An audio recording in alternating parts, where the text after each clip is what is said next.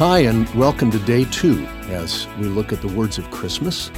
I'm Pastor Buddy Owens. The word of Christmas that we're focusing on today is the word peace.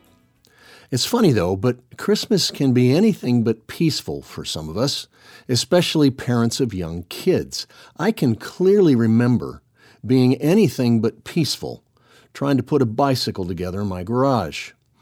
Instead of singing, "Oh, Holy Night," I was saying, "Oh, holy cow." My cousin Angela jokes that if she's not in the bathtub crying at midnight on Christmas Eve, she hasn't done enough. So peace can be a bit elusive at Christmas time. But Christmas is about celebrating the birth of Jesus, the Prince of Peace. In fact, the very first Christmas gift was a gift of peace. When the angels appeared to the shepherds to announce Jesus' birth, the angels sang, "Glory to God in the highest, and on earth peace, goodwill toward men." That phrase, peace on earth, was not a wish. It was a gift. The angels had been sent by God with God's promise to humanity, and God was saying, "I don't simply wish you peace. I'm giving you peace.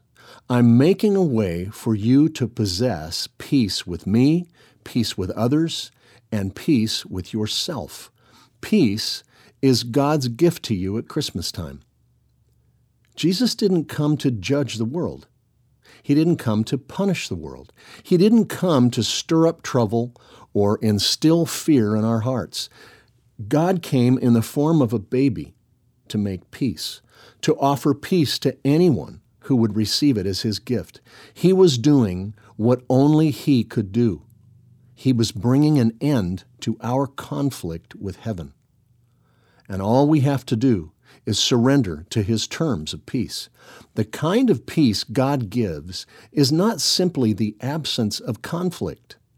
There's much more to it than that.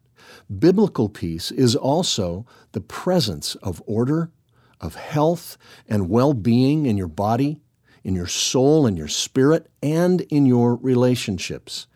God's peace means fullness, completeness, prosperity, and tranquility.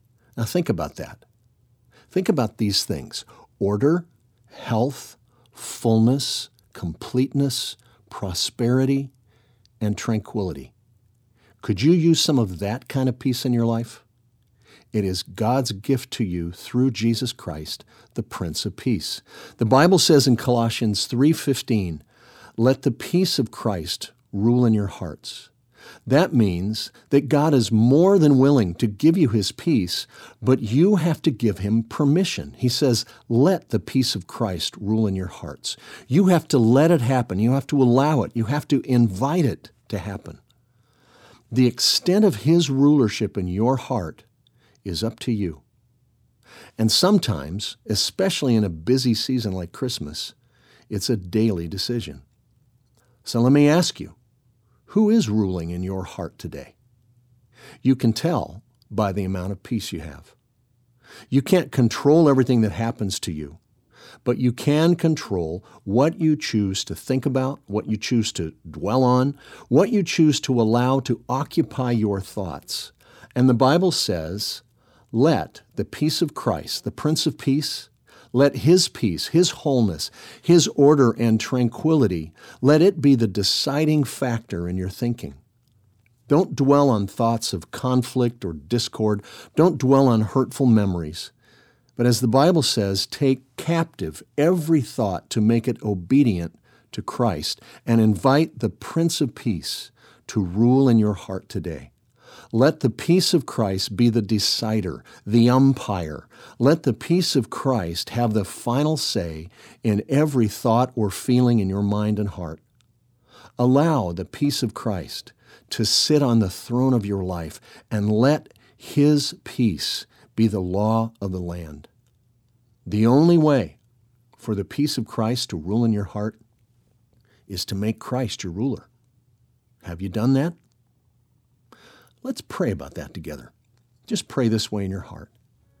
Say, "Lord Jesus, Prince of Peace, I choose today to let you be the ruler of my life.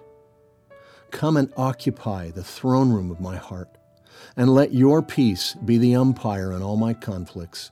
Let it be the deciding factor in all my decisions. Let your peace bring clarity into my confusion. I surrender to your peace. I receive your peace. And I ask you to help me to be a channel of your peace in my corner of the world today. In Jesus' name, amen.